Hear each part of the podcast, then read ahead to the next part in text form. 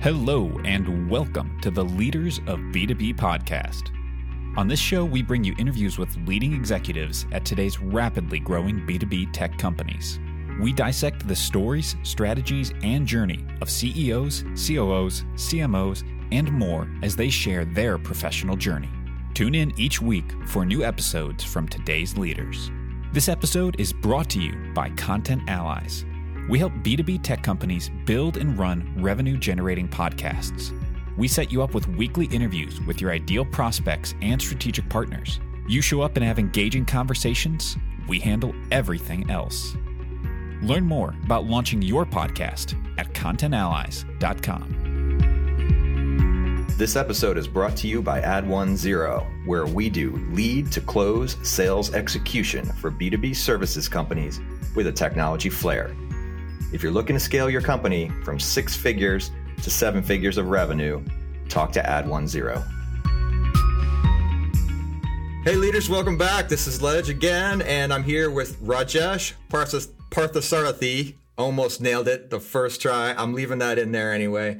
So, CEO and founder of Mentis, Rajesh, thank you for coming in, and uh, you made me laugh before this, so I'm I'm totally gonna blame you because I almost I almost nailed this. But but please introduce yourself and your company because I know you can do it better justice than I did. Thanks, Ledge. Honestly, you did a much better job of my name than a lot of people do. So you're, you're good. you probably heard this before. I know. Yes. yeah, I've heard. I've heard many versions of my of my own name. so um, Thank you. Thank you for the opportunity. I'm glad to be here. Uh, I've listened to a lot of your podcasts and they're all very interesting. So I'm hoping to add my little bit into your stream. Mentis is a it's a data protection company. We we call what we do GPS for enterprise data. The G stands for governance, P stands for privacy, and the S stands for security. I, in my past life, I started my career off as a as an auditor, um, and then after a while, I was implementing some uh, software products, and I realized that there was a huge gap in controls for um, in the large ERP systems.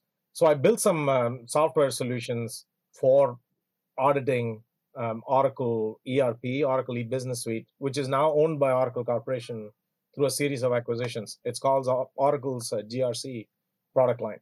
And then I'd also built some products that are now um, Informatica's information lifecycle management products. So I uh, I decided to start my own journey, uh, and I started Mentis uh, quite a while back, um, and, and I wanted to focus on data security, starting at the simple question as why do developers and database administrators who have a job to do with data but do not need access to sensitive data why do they have so much access? That was the question that i was trying to uh, solve towards. Um, but when i started the company which was way back in 2004 that really was not a question in anybody else's mind. Uh, so we did some consulting and we did a we went along, and then um, as a software product to address um, enterprise level sensitive data access, understanding where an organization's sensitive data is, we built software products, and uh, we've been since 2014 we've transformed into a software product company, and then now we're actually in the process of completing our transformation into a subscription based software license company.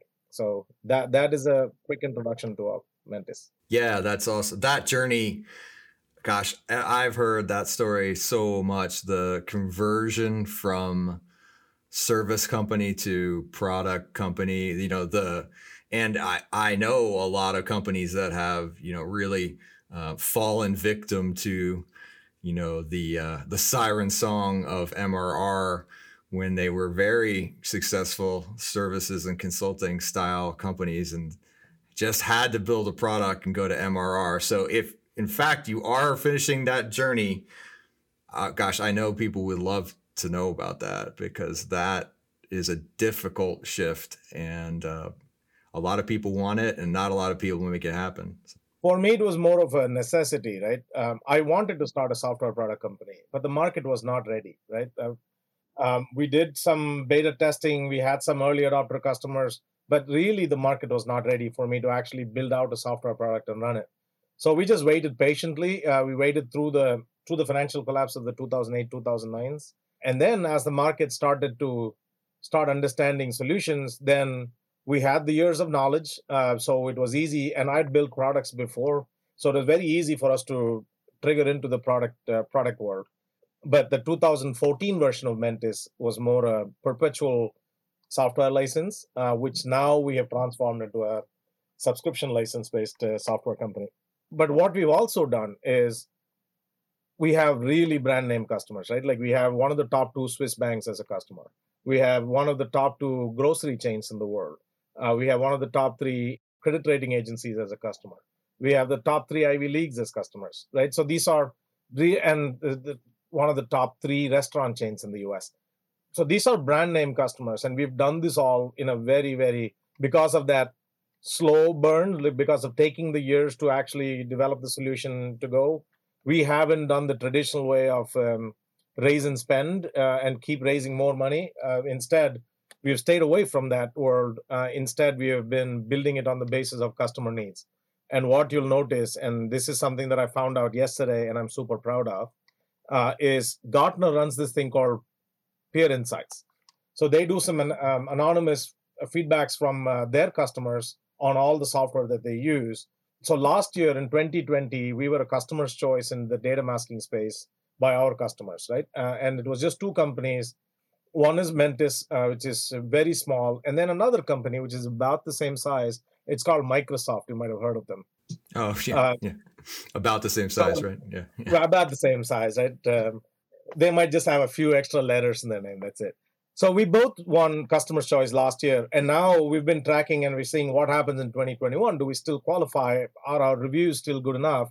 And what we just noticed yesterday is in the last 12 months, in the areas that we compete in, which is dynamic data masking, static data masking, and the ability to find sensitive data, we have a hundred percent willingness to recommend.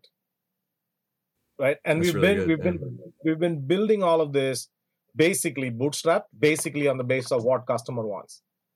So the one good thing about letting our customers dictate where we go, dictate our roadmap, is one, it is not built in hubris, not built in me thinking I know what the market needs. It's built on actual customer need.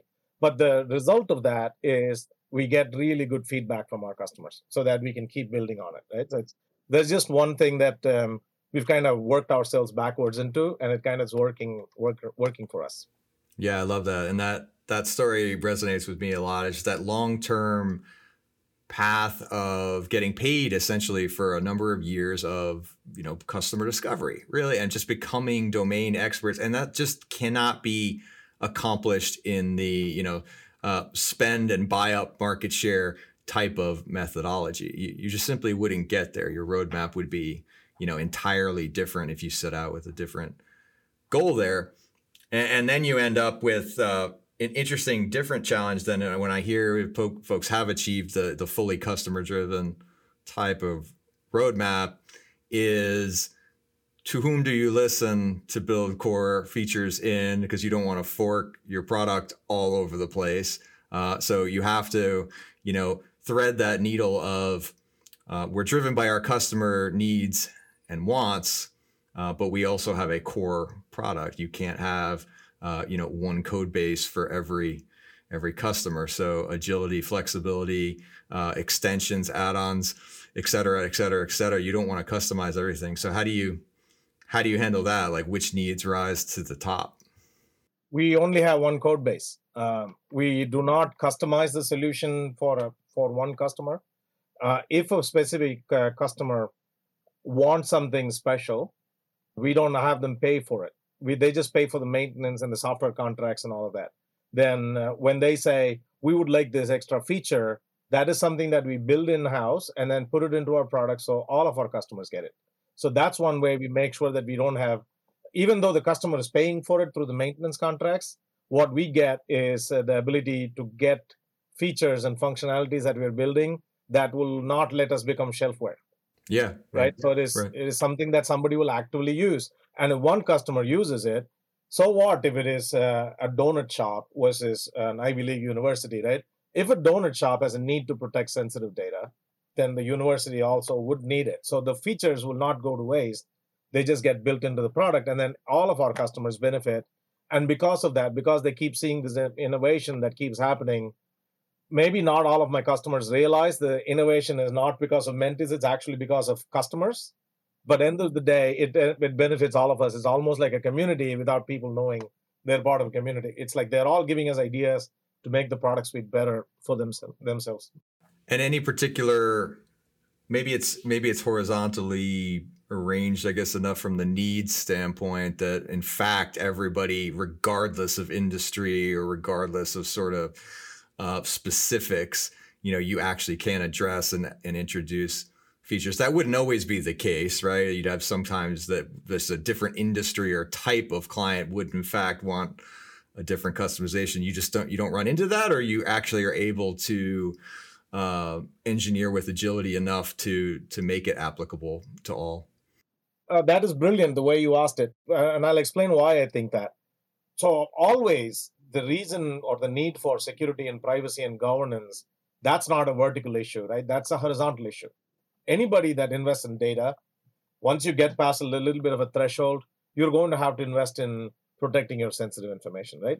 Either because there is a legislation or a standard or like the GDPR type regulation that mandates it, or because it's really the right thing to do, right?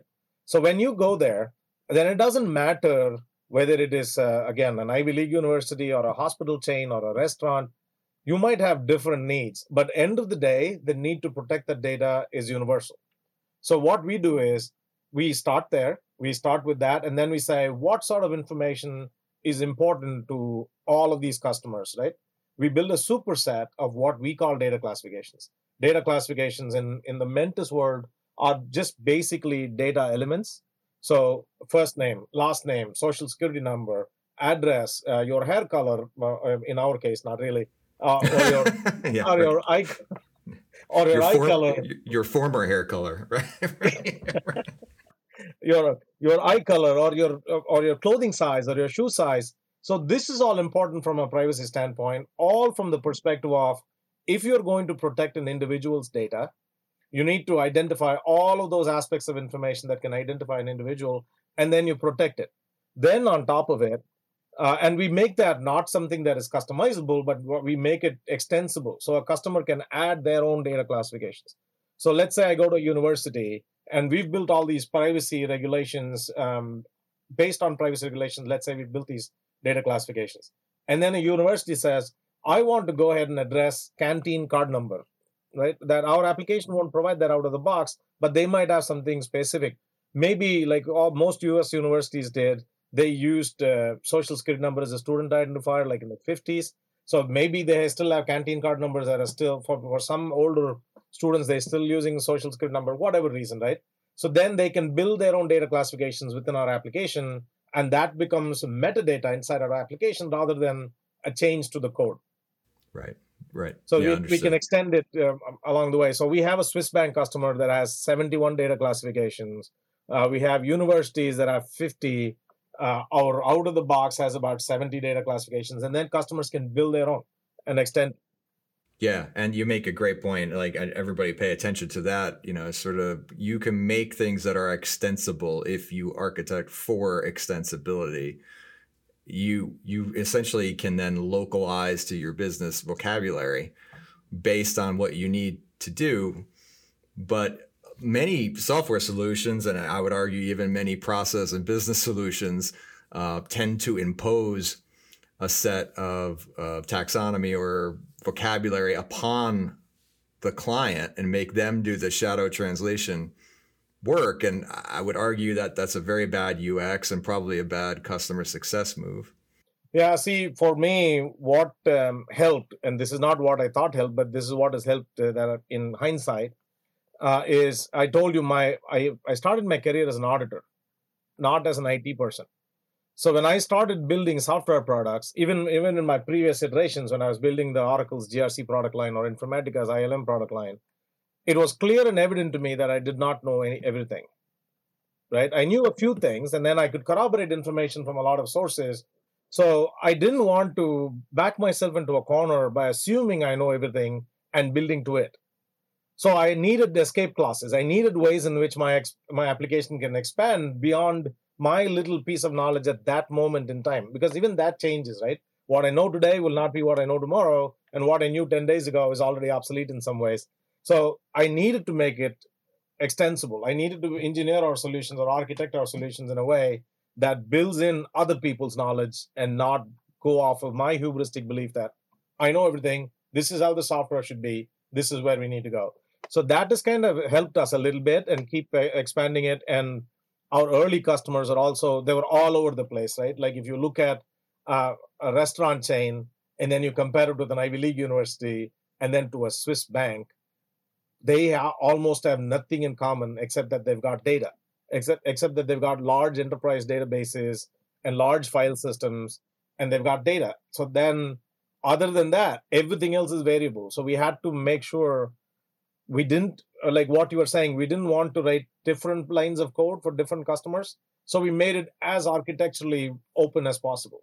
Yeah, which is a real design challenge. You know, designing for that level of uh, future extensibility is like you could say right now, I want to meet needs that I know exist, uh, but designing for and into the core of your application things that you don't know are going to happen later, you have really this sort of massive level of abstraction that you need to design for, and it it takes a hell of a lot of uh, engineering expertise to do that. So I uh, talk a little bit about you know building teams, and I imagine inter, you know managing a large workforce of of engineers and product people, and you know all those things that that would typically go into a, a software experience. Then, so I had some experience in building products, uh, right from a product management standpoint, and then what was key is uh, I hired someone called Padma. She lives in Alpharetta, Georgia, about uh, 15 years ago now uh, and we've been working together well. And it's um, uh, you know sometimes when you see uh, players that kind of fundamentally know what the other is going to do. So if you watch like LeBron James making a no look pass to someone or a Magic Johnson. So he fundamentally knows instinctively where the other player is going to be. So it's like that with Padma. And then slowly we started building the team out. Uh, and everybody that we bring in, we don't look for um, like the brand names. We don't look for the top performers. We just look for people that are intelligent and don't have a specific um, specific set of skills but are able to mold themselves into any skill that we need them to right? So we were lucky that everybody that early on that came on we just gave them the ability to go learn some things. Um, and then we hired a developer in india uh, called srinath and he is all, also the same way some of the code that we had written in the US over like a year, uh, Srinath took over and rewrote in a week. Right? And he was he did not know how to code in that language, but he learned that language and basically rewrote it. So we found those um, pinch hitters that basically are, don't have a specific position but can play any position at any point of time. So sometimes it's like an island of misfit toys, but it's uh, the synergy the team strength of it is great is that we we all trust each other we all enjoy working with each other and we do a lot of things that are very non-traditional right? So the, we are involved in everybody's lives. So if uh, somebody's getting married then everybody gets involved in helping with the marriage. So it's more or less it's more it's it's almost very very dorky for me to say. It's a, it's we're we're a band of friends more than we are colleagues in a way. So that that helps a lot. And that from a team building standpoint and just now, after the pandemic, we've also announced a stock pool, so everybody participates. We're going to start 360 reviews so that we we help each other grow uh, together. So it's uh, it's been it's been interesting. So we have a bunch of people that are not that are not superstars on paper, but when combined with other groups of people that we all work together, everyone uh, performs at a superstar level. Because remember the name that I told you. If Microsoft is a customer's choice in data masking and Mentis is, Mentis's entire revenue over its life is less than what Microsoft probably spends on toilet paper in a year.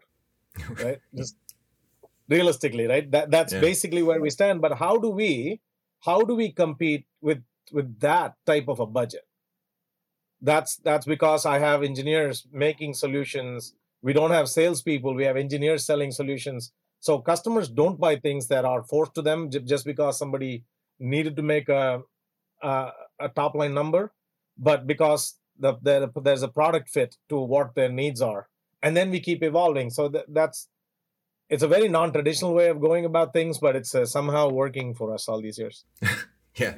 Well, you know, I talk to a lot of entrepreneurs who have been through a number of businesses and sort of have collected good people along the way, yeah. and you have some of that, you know, sort of instinctive mind reading, which I believe it is a competitive advantage when you can do that, not having to realign to your, right. you know, co-founder and something like that. So can certainly relate to that. And and then, you know, I think that the team-based, you know, cultural approach is so important. And if you can anchor that way and you can figure out a way to add new people to that and to to be intentional about uh, training up on how do we act like ourselves you know so essentially when you have that type of a culture and this family type of environment you don't often get to add new family members. Uh, and, and when Correct. you do, you have to be really, really careful Correct. about it because the flip side is that if you ever need to fire a family member, it, uh-huh. it's really much worse. so yeah, yeah, that that is very insightful um, because that is basically the challenge, right? Like, how do you bring someone in? It's almost like the train is already running, and then you have to bring someone to jump into that and somehow immediately become a part of that culture and that is of course even more difficult in the pandemic right like um, even if you have people going out for for drinks or going out for dinner and hanging out going to a movie together you can kind of build up that camaraderie and build up that family atmosphere but if you're in some other state and you don't see them you it's very hard to build that type of camaraderie uh, but i've been working from home for the last 17 years so i kind of know what that is. So we find like WhatsApp has been a godsend for us. So we do a lot of WhatsApp groups and we chat and we keep engaged. We watch movies together. We do some some stuff, but it is a lot more challenging than being in an office environment, especially to build out that culture, build out that camaraderie, bring someone in new and make them subscribe to this way of doing things. Because most people would come with some traditional organization, right? Like being being a cell in an Excel spreadsheet. And now suddenly it's all free form and then they can do whatever and fit whatever and and put forth ideas and and make make an impact. It takes some time. And the pandemic has made it more challenging but we, we're doing okay. We're, we're, we're hiring people again um, and we should be growing again this year. So we are hoping uh, at some point of time the pandemic will be over and we can bring people back to the office and help us build out that camaraderie again it is a huge thing. I mean, adding adding people to a team that you will never be in the same room with. I mean, internationally, uh, businesses have been doing distributed workforces for you know a long time. For some reason, this feels so much more acute. I know in our own business, we have team members that you know are on the other side of the earth. That is even before all this, it would be unlikely that we'll ever hang out you know and so you you sort of learn how to communicate those things across video at least until we all get uh, you know uh, I don't know VR lenses and stuff that uh, you know allow us to hang out and drink virtual beers together. But um, yeah, that makes that makes a lot of sense. And I'm curious then for you, you know, as as CEO, maybe you have to take off the product hat and put on the finance hat. And sometimes you have to put on the operations hat and even the HR hat and, you know, so all those things. And the more people you have, the more, you know, challenges and uh, functions that you need to play as the, at the, as the integrator, thus also losing contact a little bit with probably you love being a product person, you know? And so I wonder, how's that journey for you? Is I, I see founders as they grow sometimes struggle with giving up the thing that they loved doing and not being able to you know kind of get the balance right. Yeah that that is absolutely correct. And um, for me i am a product guy. And for me uh, like i've told you 99% of our ideas comes from real customer needs right? So now i've grown to a point where i don't have that direct customer uh, contact so what I did uh, to solve that is Padma, whom I told you joined me a long time back. She used to run development for us. So what we did was we moved her to be head of customer success. So she gets that customer conversations, and since she and I have this great working relationship with each other, it is easy for her to tell me new feature ideas, right? So then she knows what is chef, she knows what needs to be boiled up. So that way, it's uh, it's almost like I've extended myself a little bit to get customer feedback. But almost, uh, remember, I was telling you, we feel like a band of friends. We extend that to our customers also. Uh, end of the day, it's about people, right? Like I don't want to make money um, and and then not worry about the people that I work with. I don't want to make money and worry about the people I work with and then screw the people that are actually giving me the money. So that band of friends extends. So my customers also, almost all of them call me. Sometimes when I travel to other cities, I go to uh, dinner at my customers' homes. It's I've extended that whole uh, friendship concept everywhere, uh, so that instead of it being just pure commercial, let's have fun together. Let's build this business together. Let me solve your problem in a way that both of us benefit. And so I have a customer here in the city, an Ivy League customer, and he has no problems calling me any time of the day or night and telling me what feature I should build next, telling me where my product is not meeting his expectation. And they shared it with us and helped me grow the business together, right? And then he's referring us to other customers wherever he hears a need.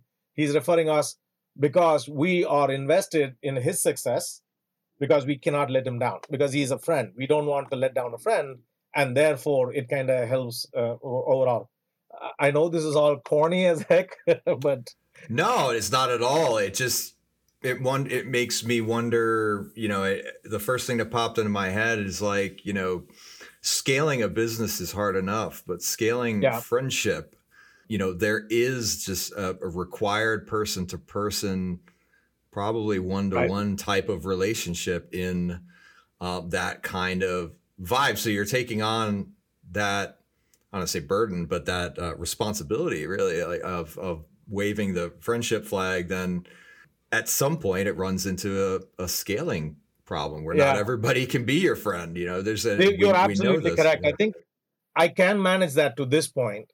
Uh, I think I can manage it a little bit more, uh, but once I get to like 200 customers, it becomes large. Even now, I don't I don't have personal contacts with a lot of my customers. That's kind of gone away but everybody that was a customer until like say 2019, they're all friends. They're all people that I know, plus a few more that have added along the way.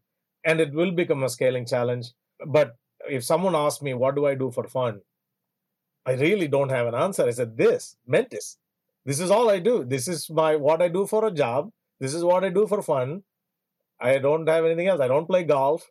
Maybe I watch some TV. Uh, but other than that, this is it. So I'm in touch with everyone, and it's that's the fun part for me. It's the it's the people people part of the equation, and problem solving. So it's um, you're absolutely right. I think we're going to run into a scale problem, but what I'm hoping is I'm inculcating that form of uh, relationship building to everyone in the organization, so that it just isn't me that is creating these friendships and the friend networks, but everybody starts thinking that way and everybody starts acting that way. So that way then we we have a little bit more ability to scale rather than being one horsepower. So how do you write the friendship playbook for everybody else just watch and learn. There is nothing else to do. And everybody's different right? Like i become a friend in a different way than someone else might become. But if the core concept is the same the core concept is don't let them down. They've trusted you. They've put their name on the line by signing the contract and selecting us instead of selecting the really big names in the marketplace right? People that i compete with IBM, Informatica, Oracle, Microsoft. If you're choosing Mentis instead of those big names, that customer has already taken a chance on us, right? So now we have to do it's a smart choice. Of course, it's a smart choice, but we also need to make sure it is the smart choice. Mm-hmm. right, right, right, we, have to, right. we have to jump in and, and make sure that their smart choice is really the smart choice. Sure. Yeah. And if you've ever been a small provider, you know, you know, the old jokes, nobody ever got fired for buying IBM or nobody ever got right. fired for, you know, paying for just the big name thing because Absolutely. it's the default safe safe choice, you know, in right. the same way that you might think uh, having a traditional job is is safe. Yeah, it may or may not be, but it has the idea there. So yeah, you're always as a smaller brand up against, you know, the behemoths there and but, so you would say then that the differentiation is not just the performance of the software, which probably is true, uh, but right. it's also that relationship based uh, selling management, you know, experience there, and uh, that's a huge part then of your brand. Yeah, absolutely. That's what we think. And then um, whenever it goes, uh, our sales conversation goes into a customer reference, we don't lose from there, right? So that that also helps in the in the community that we've built. And these are all long term. So part of, like you're saying, the part of the brand is we're not in a brand new space, right? Like we're in a space that has been around for a while, and that is evident in the players that are in the space, IBM and Informatica and Microsoft. So everybody has tried something, right? Like it's it's almost difficult for us to see a company that's been around a long time to have not tried some form of data masking on their own. So they've either tried to do it themselves and it's not worked, and then they've gone to the big names because of the marketing budgets, and then that's not worked, and then they look for a solution, and then they find Mentis. So politically, already I'm fighting a battle of the money that has been spent, right? So now they have to spend new money and but new money on an unknown quantity. So then we have to be extra cautious to make sure that decision is a final decision. I've got stories where uh, we've been the sixth company somebody tried. Uh, there are two different organizations one is a software product company based out of dc another is a medical device manufacturer based out of california. They had tried everybody and for their particular use case the big names didn't work and then they try Mentis because what you know what? We've gone through the list. So there's this lit name. So might as well just try these guys also. And we win there. And then we build this long-term relationship with them because our software works and they they trust that we sold them something that works, not not a sales ploy, but actual product capability. So it kind of just um, becomes part of the brand, like you're saying, is we're not easy to find, but when you find us, we really solve your problem. And when we solve your problem, we stay committed to making sure you succeed because that's how we succeed.